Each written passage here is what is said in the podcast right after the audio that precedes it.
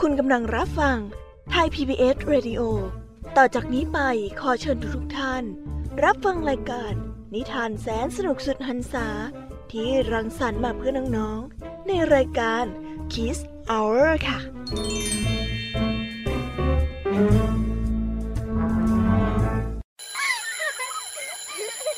โรงเรียนเลิกแล้วกลับบ้านพร้อมกับรายการ Kids Hours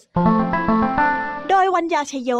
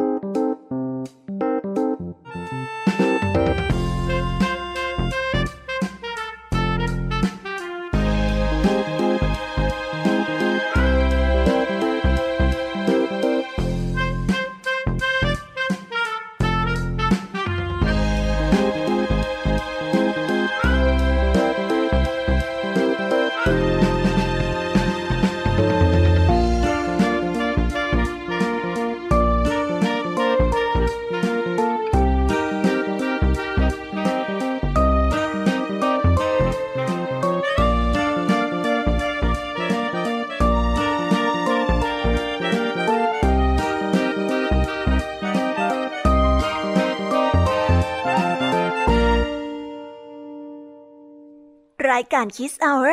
กลับมาพบน้องๆ อ, อีกแล้วจ้า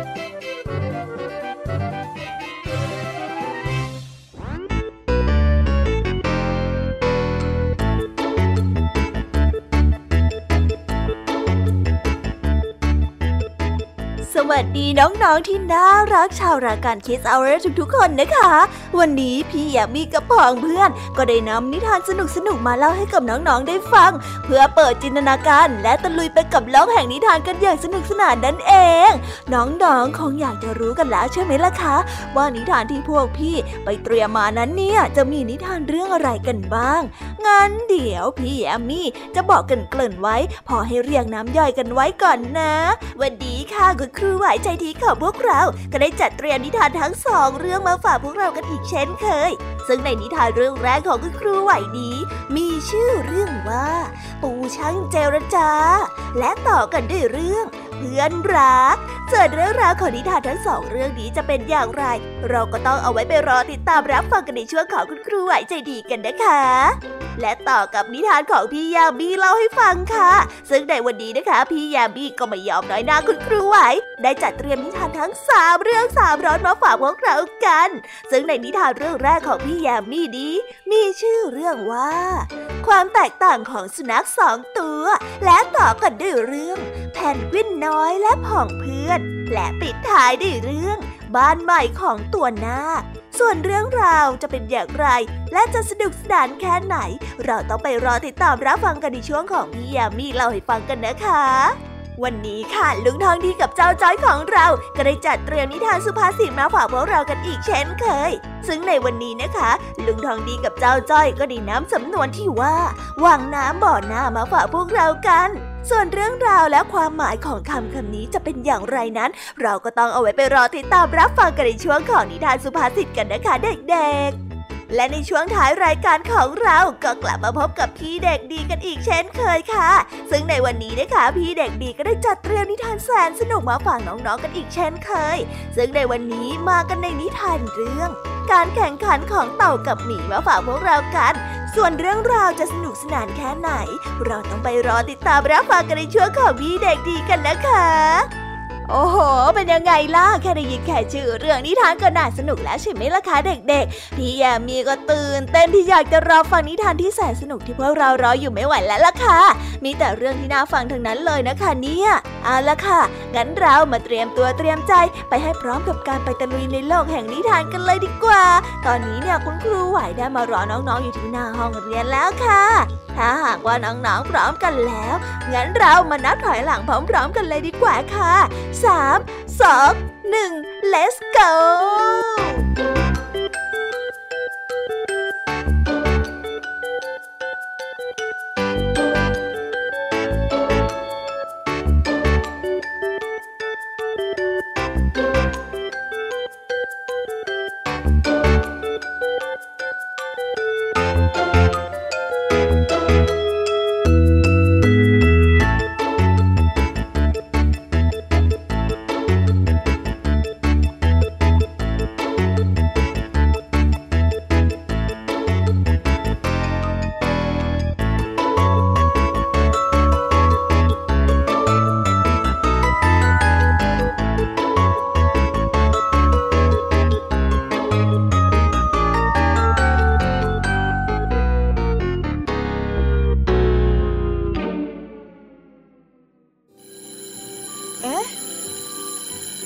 เสียงออดดังแล้ว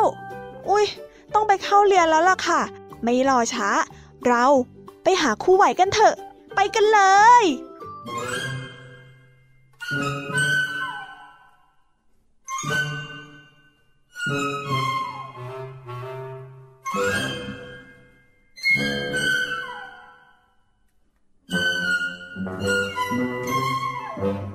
ครูไหวใจดี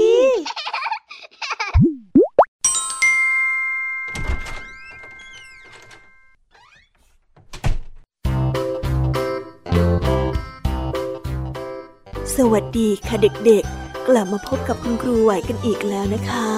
วันนี้คุณครูไหวมีนิทานมาเล่าให้ฟังสองเรื่องเช่นเคยค่ะซึ่งในนิทานเรื่องแรกของคุณครูไหวนี้มีชื่อเรื่องว่าปู่ช่างเจรจาส่วนเรื่องราวจะเป็นยังไงนั้นเราไปติดตามรับฟังพร้อมๆกันได้เลยค่ะ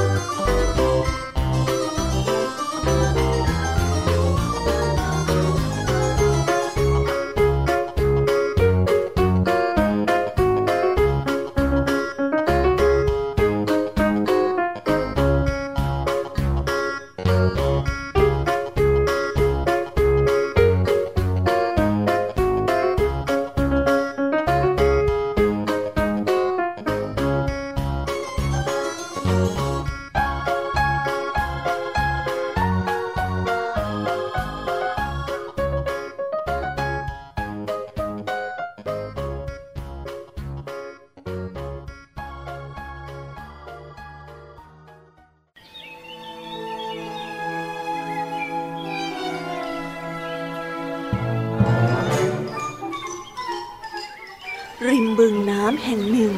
ซึ่งเป็นที่อยู่อาศัยของสัตว์เล็กสัตว์น้อยหลายชนิดและหนึ่งในนั้นก็คือเจ้าปูตัวหนึ่งที่มีนิสัยช่างเจรจาชอบพูดคุยไม่ว่าจะใครเดินผ่านไปผ่านมาเป็นต้องชวนคุยอยู่นานจนบางครั้งก็ทำให้อีกฝ่ายนั้นลืมจุดหมายปลายทางของตนไปเลยทีเดียววันนี้อากาศช่างแจ่มใสท้องฟ้าได้ปลอดโปร่งแถมยังมีลมเย็นๆพัดมาให้ชื่นใจเป็นระยะระยะทำให้เจ้าปูนั้นอารมณ์ดีมากมันจึงนอนเล่นอยู่ริมบึงพลางมองยอดหญ้าที่สายไปสายมาพลิ้วไหวไปตามแรงลมระหว่างนั้นเองก็มีหอยทากผ่านมาเจ้าปูช่างเจรจาจึงได้อยากคุยกับหอยทากจึงได้รีบลุกขึ้นแล้วก็เข้าไปหาพลางส่งเสียงทักทายอย่างร่าเริงสวัสดีจ้าสวัสดีจ้าสวัสดีจ้าสวัสดีจ้าหอยทากสวัสดีนะจ๊ะไปไหนเหรอเนี่ยเออสวัสดีเช่นกันจ้ะหอยทากได้ตอบกลับแบบสั้นๆพลางพยักหน้าเป็นเชิงทักทายแล้วก็เดินผ่านไปเพราะในตอนนี้มันรู้สึกปวดท้องแทบทนไม่ไหวแล้วก็อยากรีบไปหาหมอเต็มทีแต่เจ้าปูช่างเจรจาก็ไม่ได้สังเกตท่าทีที่แปลกของหอยทากมันยังคงพูดต่อไปอย่างร่าเริงว่าแม่อย่ารีบไปไหนล่ะอยู่พูดคุยกันก่อนสิเนี่ยนะฉันได้ข่าวใหม่ๆของวันนี้มันหลายข่าวเลยล่ะเออเอาไว้วันหน้าเถอะนะตอนนี้ฉันปวดท้องมากเลยล่ะฉันต้องรีบไปหาหมอแล้วหอยทากได้ปฏิเสธในทันทีเพราะจะรีบไปหาหมอส่วนปูได้ยินแบบนั้นก็ตกใจเป็นการใหญ่แล้วก็รีบซักถามในทันทีว่าโอ้ว้าตายแล้วแล้วนี่เป็นยังไงบ้างอะปวดยังไงอะปวดจี๊ดๆหรือว่าปวดหนึบๆอะหรือปวดทั้งไหนอะทางซ้ายหรือว่าทางขวาเฮ้ยถ้าปวดทั้งขวาเนี่ยฉันว่าเธอเป็นไส้ติ่งอักเสบก็ได้นะเฮ้ยมันเสี่ยงมากเลยนะถ้าเธอเป็นแบบนั้นเนี่ยเจ้าปูได้ถามไปแล้วก็จับตรงนั้นตรงนี้ของหอยทากไปด้วยความเป็นห่วงแต่หอยทากต้องการที่จะรีบไปหาหมอไม่ใช่มาตอบคำถามของปูตรงนี้สุดท้ายหอยทากก็ทนความปวดไม่ไหวแล้วก็เป็นล้มหมดสติไปในที่สุดส่วนเจ้าปูนั้นก็ตกใจยิ่งกว่าเดิมรีบร้องตะโกนให้คนช่วยเหลือพอดีมีกระต่ายผ่านมาเจ้ากระต่ายจึงได้รีบอุ้มหอยทากที่หมดสติไปหาหมอเพื่อรักษาได้ทันเวลาหอยทากจึงได้ปลอดภัยในที่สุด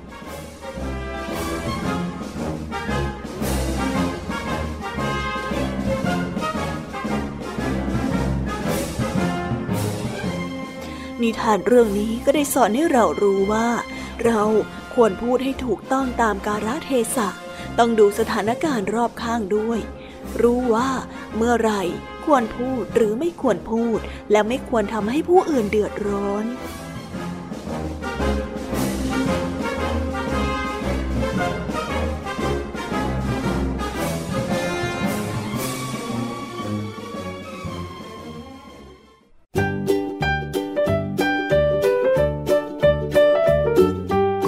เราก็ได้จบกันไปแล้วนะคะสำหรับนิทานเรื่องแรกงั้นเราไปต่อกันในนิทานเรื่องที่สองกันเลยนะคะ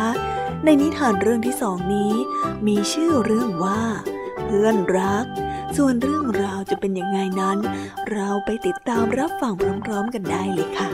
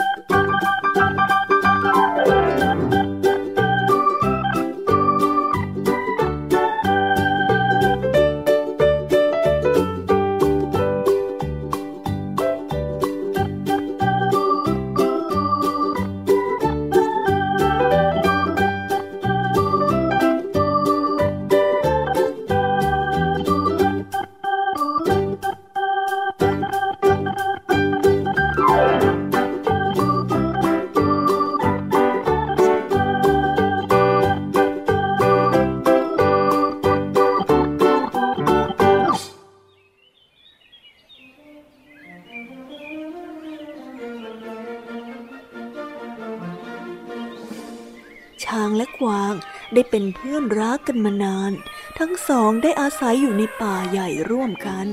หากมีอะไรก็จะช่วยเหลือและก็แบ่งปันกันมีน้ำใจไมตรีต่อกันมาโดยตลอดถึงแม้ว่าสัตว์ทั้งสองนั้นจะเป็นเพื่อนที่รักกันมากแต่ก็มีนิสัยที่แตกต่างกันมากเช่นกันเพราะว่าช้างนั้นมีนิสัยที่ขี้โมโหส่วนกวางนั้นก็มักจะเป็นคนเงียบๆและก็มีนิสัยชอบเอาแต่ใจดังนั้นแม้ทั้งสองจะมีนิสัยที่แตกต่างกันแต่ก็ยังสามารถอยู่ร่วมกันและก็คบกันมาได้นานหลายปีบ่ายวันหนึ่งขณะที่ทั้งสองกำลังเล่นน้ำอยู่ในลำธารกลางป่าเขาของกวางก็ได้เกิดไปทิ่มกับตาของช้างโดยบังเอิญด้วยความเจ็บปวดเจ้าช้างเลยได้ส่งเสียงโอดครวญดังสนั่นต่อไปนี้เธอไม่ต้องมายุ่งกับเราเธอทำให้เราเจ็บมากเลยรู้ไหมส่วนกวางก็ได้ขอโทษช้างเป็นการใหญ่เพราะว่ารู้สึกผิดต่อเพื่อนช้างจ๊ะเราขอโทษเราไม่ได้ตั้งใจจริงๆโอ้ยเจ็บมากไหมเอ้ยเราขอโทษนะแต่ช้างก็ไม่ยอมให้อภัยเพราะว่าช้างนั้นโมโหมากพร้อมกับพูดออกไปว่า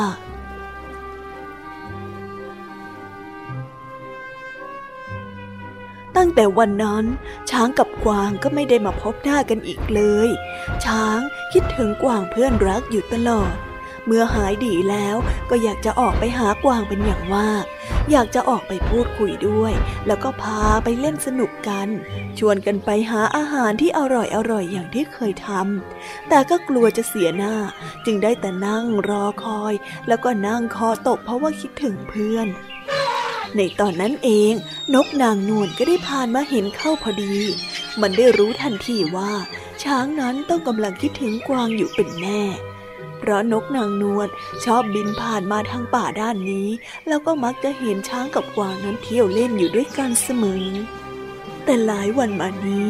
กลับเห็นช้างนั้นนั่งเหงาหงอยเสื่องซึมอยู่เพียงลำพังจึงรู้ได้ว่าคงมีเรื่องเกิดขึ้นระหว่างสองตัวแน่ๆนกนางนวลได้บินมาเกาะกับกิ่งไม้ใกล้ๆกับช้างที่นั่งอยู่และก็พูดเตือนสติช้างไปว่ากันเนี่ยก็ต้องรักกันให้อภัยกันได้สิแล้วนายน่ะรักกวางไหมล่ะคำพูดของนกนางนวลทำให้ช้างนั้นคิดขึ้นมาได้มันจึงรีบวิ่งไปหากวางแล้วทั้งสองนั้นก็ได้กลับมาเป็นเพื่อนรักกันอีกครั้ง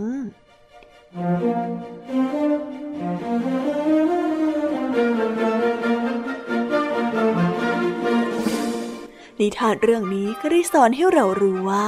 การให้อภัยเป็นสิ่งที่ดีเราควรให้อภัยต่อคนที่ยอมรับความผิดพลาดของตนเอง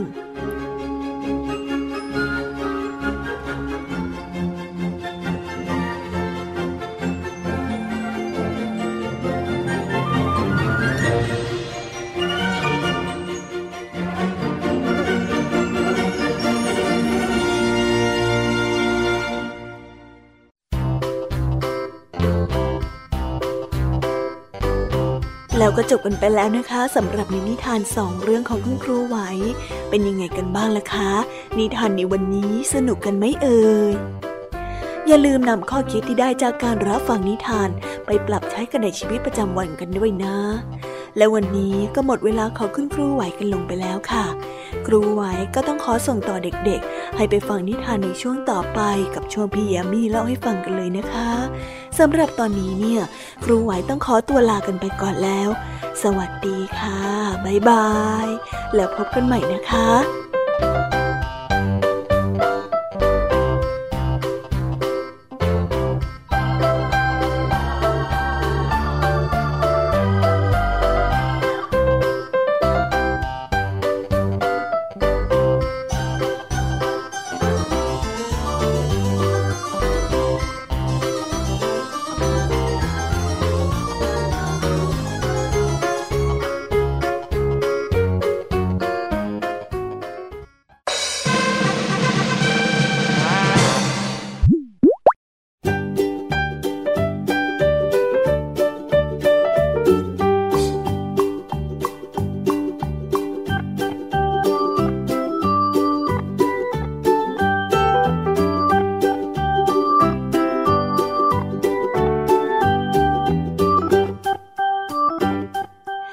วัสดีค่ะน้องๆสวัสดีกันอีกรอบนะคะกลับมาพบกับพี่ยามี่ในช่วงพี่ยามี่เล่าให้ฟังกันอีกแล้วค่ะ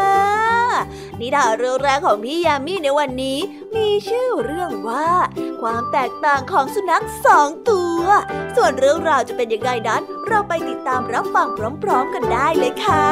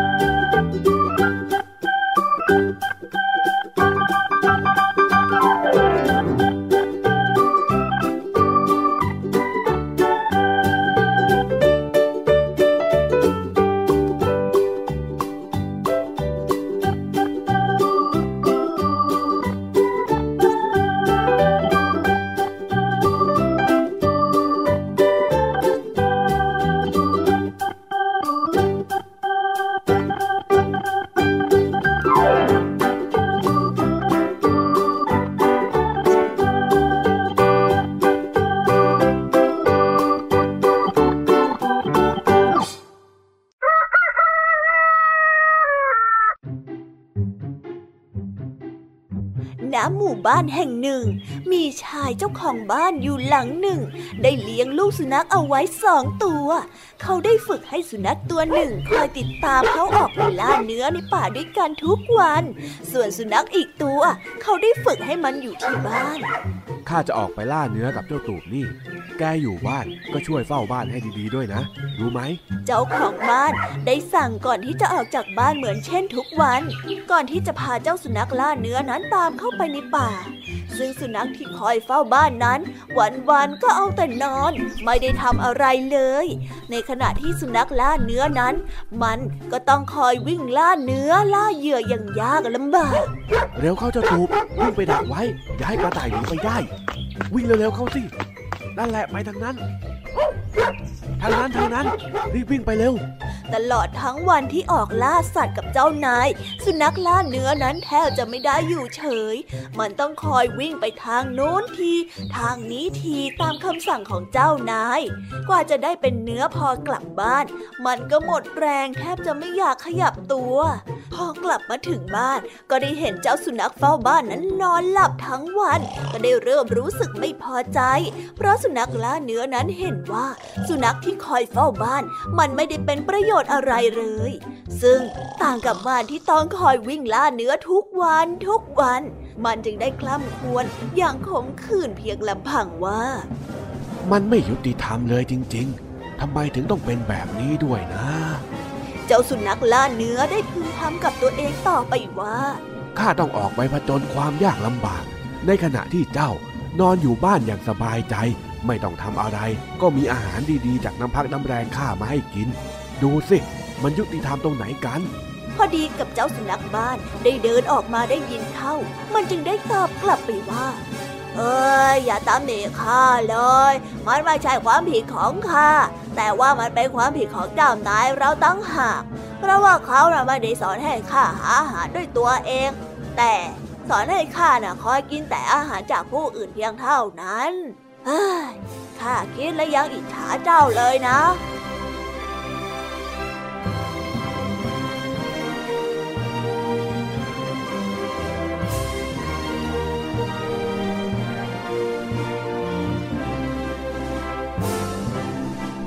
ทานเรื่องนี้ก็ได้สอนให้เรารู้ว่าการเอารัดเอาเปรียบซึ่งกันและกันนั้นเป็นสิ่งที่ไม่ควรกระทำ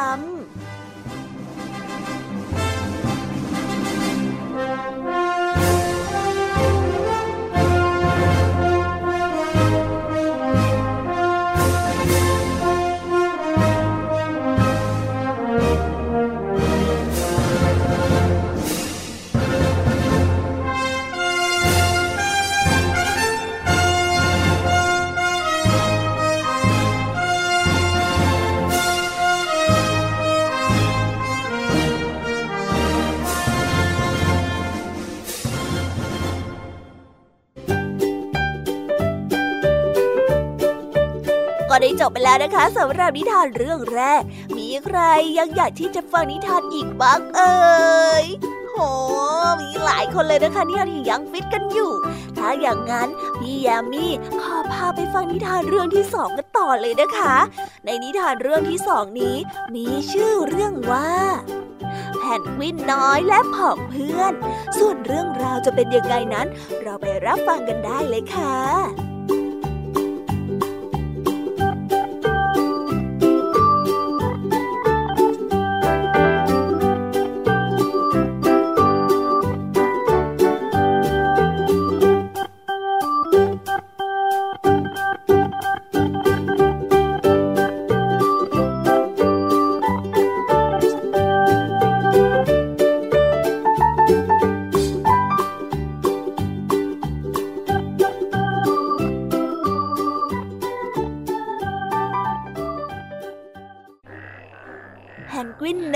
ได้เล่นอย่างโดดเดี่ยวมันไม่มีเพื่อนเลยสักตัวเดียว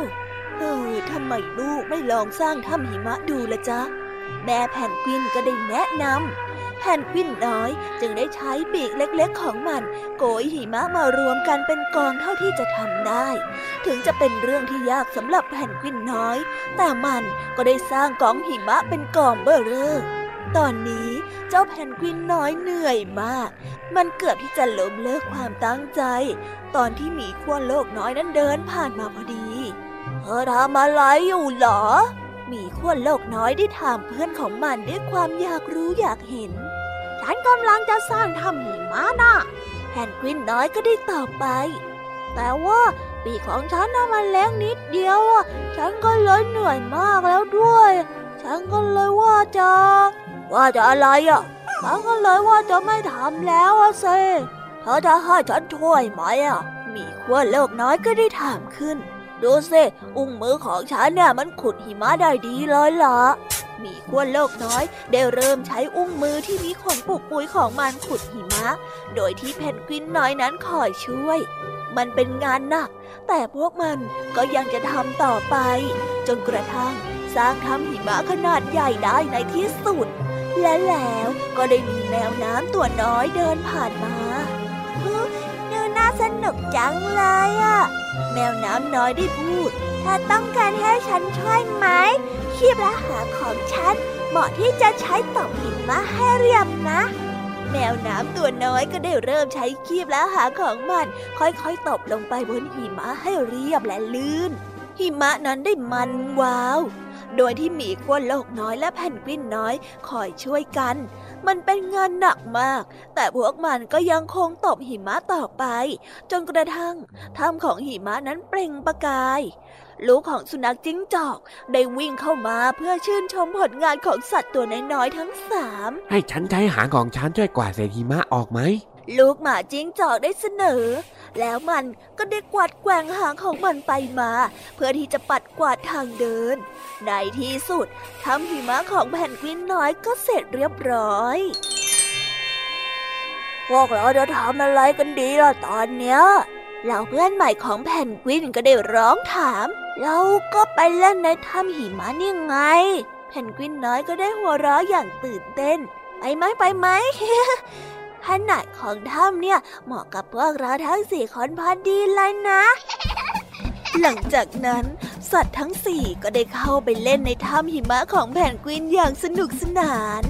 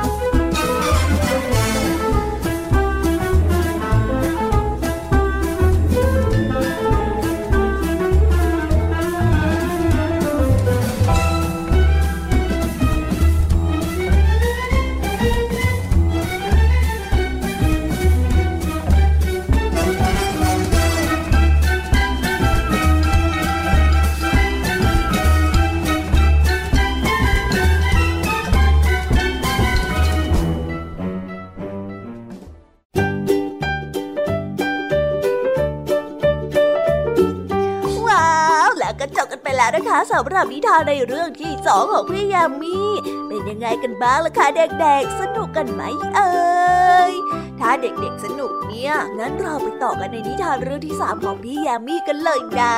ในนิทานเรื่องที่สามของพี่ยามีนี้มีชื่อเรื่องว่าบ้านใหม่ของนาคส่วนเรื่องราวจะเป็นอย่างไรนั้นเราไปรับฟังกันเลยค่ะ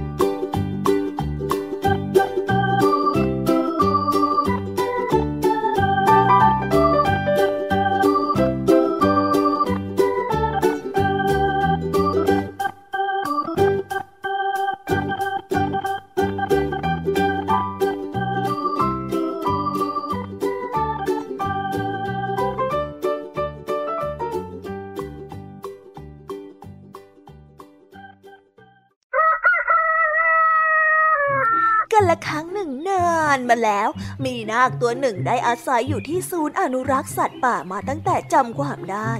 อยู่มาวันหนึ่งคนดูแลสัตว์ได้อุ้มมันออกมาจากกรงแล้วก็ใส่มันลงในรังไม้เจ้านาคนั้นกลัวจนไม่กล้าที่จะขยับตัวเลยแม้แต่น้อยได้แต่ม้วนตัวกลมเป็นลูกบอลแล้วก็สั่นเทาเพราะว่าภายในรังนั้นปิดฝามืดสนิทโอ้เกิดอะไรขึ้นนะน่ากลัวจังเลยหวังว่าคงจะไม่มีอะไรเกิดขึ้นกับฉันนะ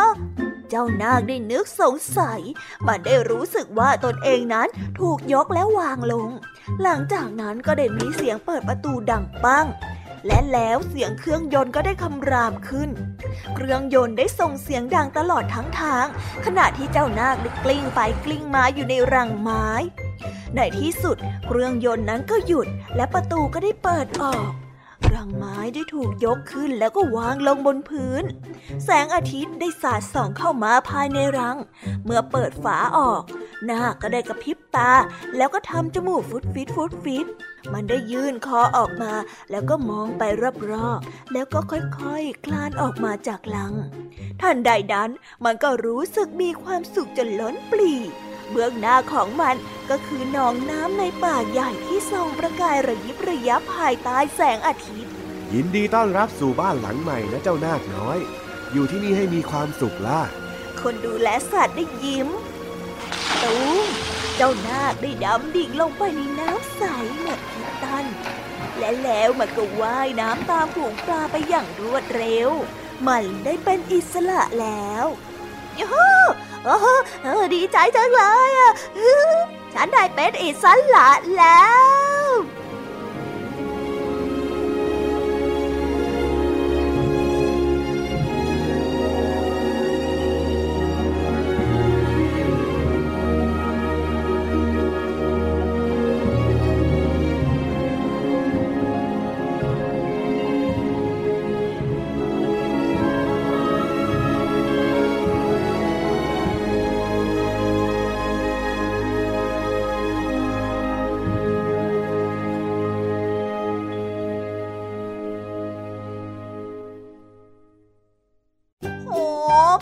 เดียวนะคะเนี่ยก็จบกันไปแล้วสำหรับนิทานทั้งสามเรื่องของพี่ยามีเป็นยังไงกันบ้างล่ะค่ะน้องๆฟังกระจุใจหรือเปล่าเอ่ย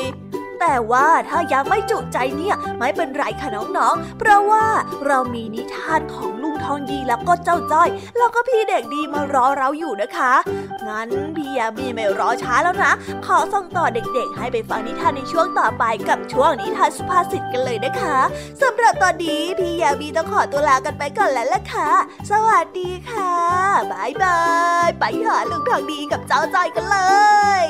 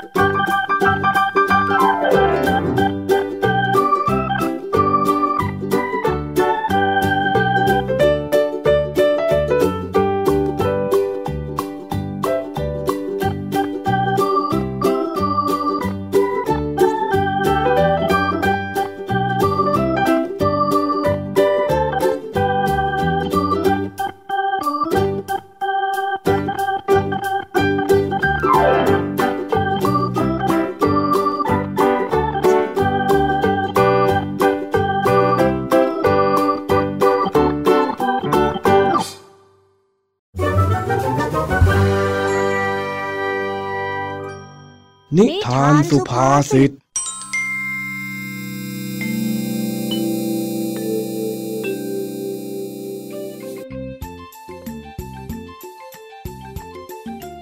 ือสมุดหนังสือมาหาลุงทองดีที่บ้านหน้าตาดุเคร่งเครียดเหมือนกับมีเรื่องอะไรบางอย่างเมื่อเจ้าจ้อยเดินมาถึงลุงทองดีจึงรีบชิงตั้งคำถามก่อนลุงทองดีจ๊ะคือว่ามีเรื่องกังวลใจมาอีกละสิเองนะเจ้าจ้อยลุงทองดีรู้ได้ยังไงอะจ๊ะจ้อยยังพูดไม่จบเลยอะแม่ไอ้จ้อยอย่างเอ็งน่ะถ้าไม่มีเรื่องเอ็งจะมาหาข้าหรือแหม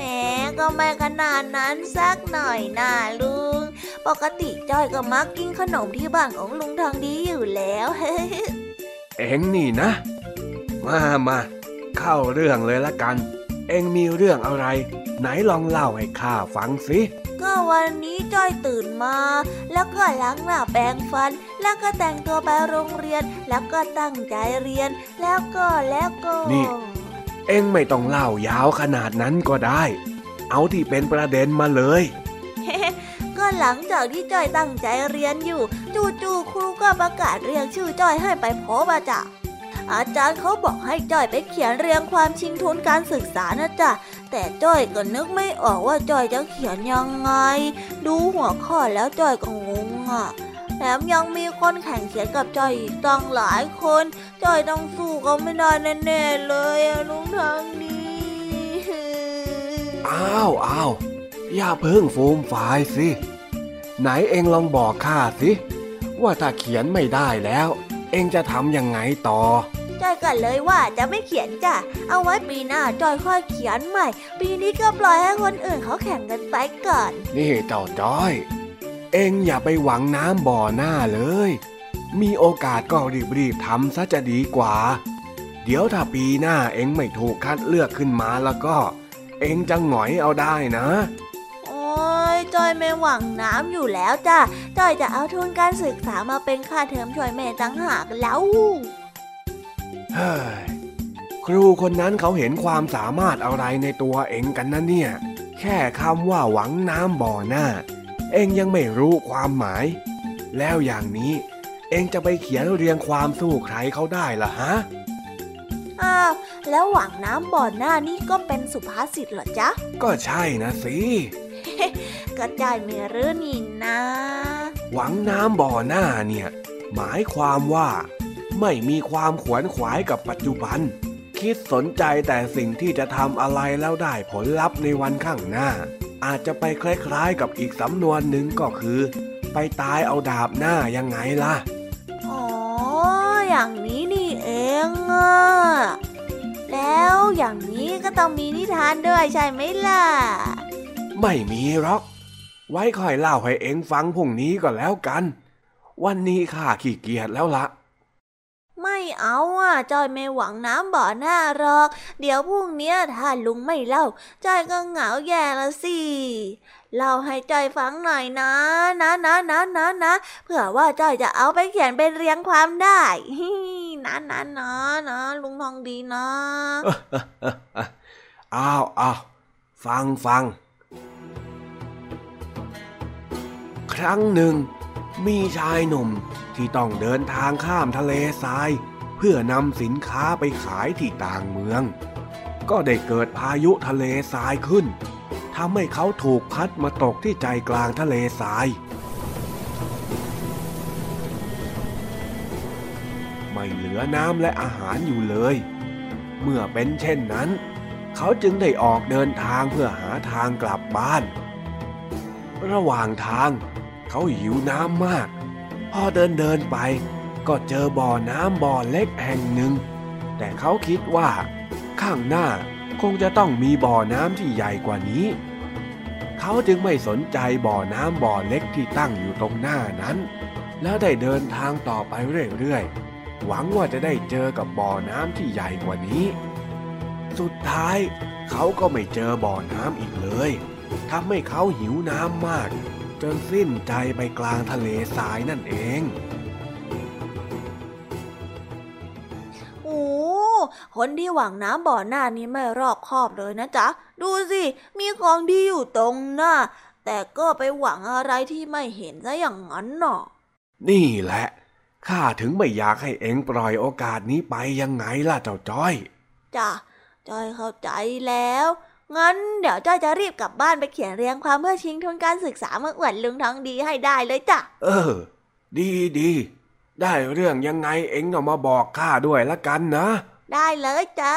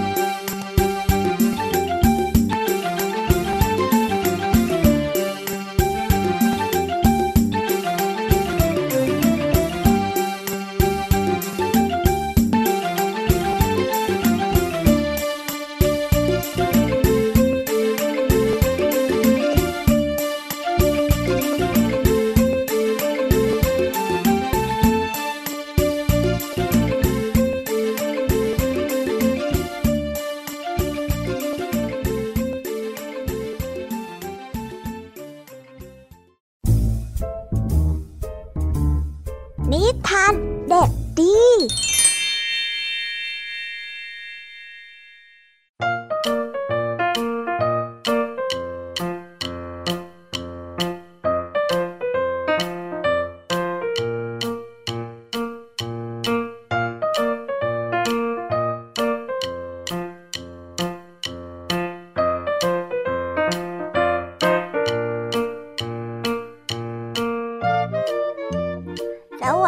ครับน้องๆพี่เด็กดีกลับมาแล้วกลับมาพบกันอีกเช่นเคยกับนิทานสนุกสนุกเรื่องร้ายรักกันวันนี้พี่เด็กดีก็มีนิทานที่แสนสนุกมาเล่าให้กับน้องๆได้ฟังกันน้องๆอยากจะรู้กันแล้วหรือยังเอ่ยว่าเรื่องราวจะเป็นยังไงถ้าอยากรู้กันแล้วงั้นเราไปฟังนิทานเรื่องนี้พร้อมๆกันได้เลยครับในชื่อเรื่องว่าการแข่งขันของเต่ากับหมีเรื่องราวจะเป็นยังไงเราไปฟังกันเลย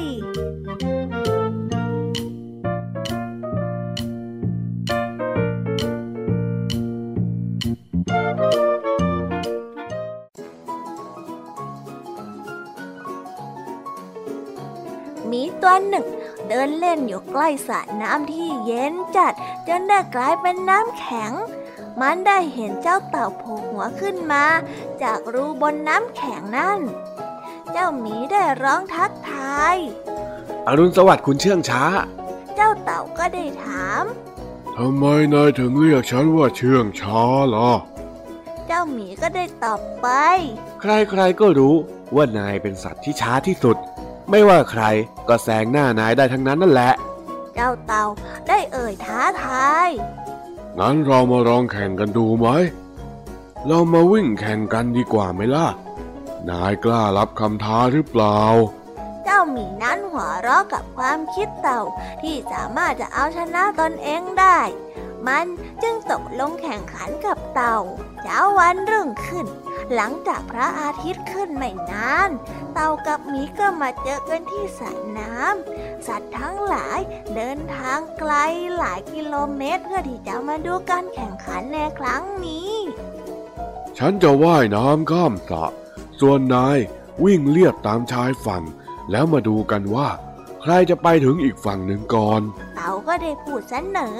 หมีก็เลยได้ถามออกไปว่านายจะว่ายได้ยังไงก็ในสระเนี่ยมันมีแต่น้ำแข็งอ่ะเจ้าเต่าเลยได้อธิบายมาว่า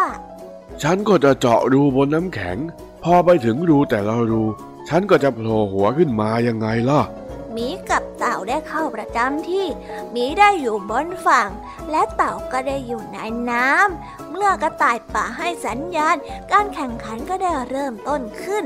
หิมะได้ปลิวฟุ้งเท้าของหมีขณะที่มันวิ่งออกไปอย่างรวดเร็วนะขณะเดียวกันเต่าก็ได้มุดลงไปใต้น้ำแข็งเพียงเดียวเดียวหัวมันก็ได้โผล่ขึ้นมาที่รูต่อไปเร็วเข้าเจ้าหมีเร็วเข้าเจ้าหมีฉันแซงหน้านายอีกแล้วนะเจ้าเต่าได้ตะโกนออกมาเจ้าหมีได้เร่งฝีเท้าให้เร็วขึ้นเร็วขึ้นแต่เพียงไม่กี่วินาทีต่อมาหัวเต่านั้นก็ได้โผล่ขึ้นจากรูต่อไป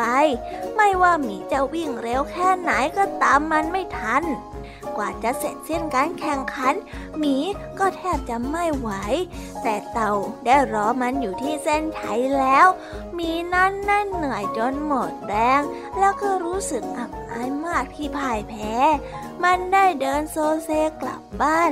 แล้วก็ไม่โผล่หน้าออกมาอีกเลยจนกระทั่งฤดูใบไม้ผลิ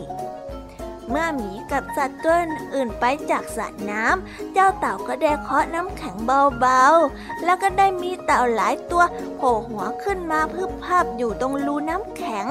พวกมันเป็นครอบครัวเจ้าเต่าตัวนั้นที่มีหน้าตาเหมือนกันทุกตัวนั่นเองเจ้าเต่าเลยได้พูดขึ้นมาว่าเราได้ให้บทเรียนกับเจ้าหมีตัวนี้แล้วต่อไปมันจะไม่กล้าเรียกพวกเราว่าตัวเชื่องช้าอีกนับจากนั้นมาเจ้าหมีจึงได้นอนหลับตลอดฤดูหนาวจนกระทั่งถึงฤดูใบไม้ผลิหรือเรียกอีกอย่างว่าหมีจำศีลนั่นเองแล้วก็ได้จบกันไปแล้วนะครับสำหรับนิทานของพี่เด็กดีที่พี่เด็กดีได้เตรียมมาเล่าให้กับน้องๆฟังในวันนี้แต่ยังไงกันบ้างล่ะครับน้องๆสนุกกันหรือเปล่าเอ่ยน้องๆหลายคนคงจะรู้กันมาบ้างแล้วใช่ไหมครับว่าหน้าหนาวเนี่ยหมีก็จะจำศีลแล้วก็อยู่ในที่พักของมันแล้วก็จะไม่ออกมาข้างนอกนิทานเรื่องนี้ก็อาจจะบอกให้น้องๆแล้วก็เด็กๆรู้ว่าทำไมเจ้าหมีจึงไม่ออกมาในตอนฤดูหนาวแล้ววันนี้เวลาของพี่เด็กดีก็ได้หมดลงไปแล้วเอาไว้พบกันใหม่ในวันหน้านะสำหรับวันนี้พี่เด็กดีก็ต้องขอตัวลากันไปก่อนแล้วล่ะครับสวัสดีครับบ๊ายบายไว้พบกันใหม่นะ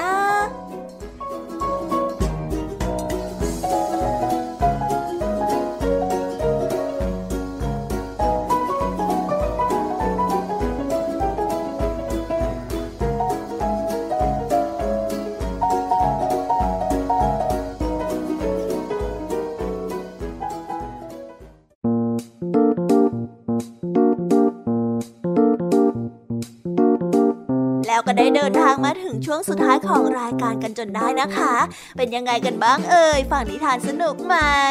หรือว่าได้ข้อคิดอะไรกันบ้างหรือเปล่าสำหรับนิทานที่พี่ยามีและพ่องเพื่อนได้นำมาเล่าให้กับน้องๆฟังกันในวันนี้ล้วนแล้วแต่เป็นนิทานที่สร้างเสริมจินตนาการและสอดแทรกจินตนาการให้กับน้องๆในส่วนของข้อคิดนั้นก็ได้บอกไว้ในเบื้องต้นตอนที่จบเรื่องแต่พอมาถึงช่วงท้ายพี่ยามีก็จะปล่อยให้น้องๆได้สรุปกันเองว่าข้อคิดที่ได้จากการรับฟังไปในวันนี้มีอะไรบ้างพี่ยามีเชื่อนะว่าทุกๆคนเนี่ยต้องคิดไม่เหมือนกันแน่ๆถ้าหากว่าไม่เชื่อน้องๆลองไปถามเพื่อนๆที่โรงเรียนในวันพรุ่งนี้ดูก็ได้ค่ะไม่แน่นะน้องๆอาจจะเห็นมุมมองที่ต่างออกไปที่เพื่อนคิดไม่เหมือนเราก็ได้สำหรับใครที่มาฟังนิทานในช่วงเริ่มรายการไม่ทันก็สามารถไปรับฟังย้อนหลังได้ที่เว็บไซต์ ไทยพีบีเอสเรดิโอ ดอทคอม หรือจะไปโหลดแอปพลิเคชัน ไทยพีบีเอสเรดิโอ มาไว้ฟังในโทรศัพท์มือถือ ถือเพื่อไม่ให้พลาดช่องทางในการรับฟังนิทานสนุกๆจากรายการ Kids Hour และสำหรับวันนี้ก็หมดเวลาของรายการ Kids Hour กันแล้วเอาไว้พบกันใหม่ในเวลาดีๆทุกช่วงห้าโมงเย็นอย่าลืมกลับมาเจอกันนะสำหรับวันนี้พี่ยามีและก็พ่องเพื่อนคงต้องขอกล่าวคำว่าบ๊ายบายไว้เจอกันนะ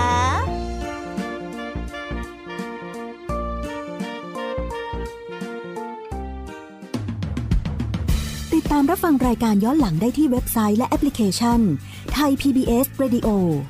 Thai พี บี เอส Radio วิทยุข่าวสารสาระเพื่อสาธารณะและสังคม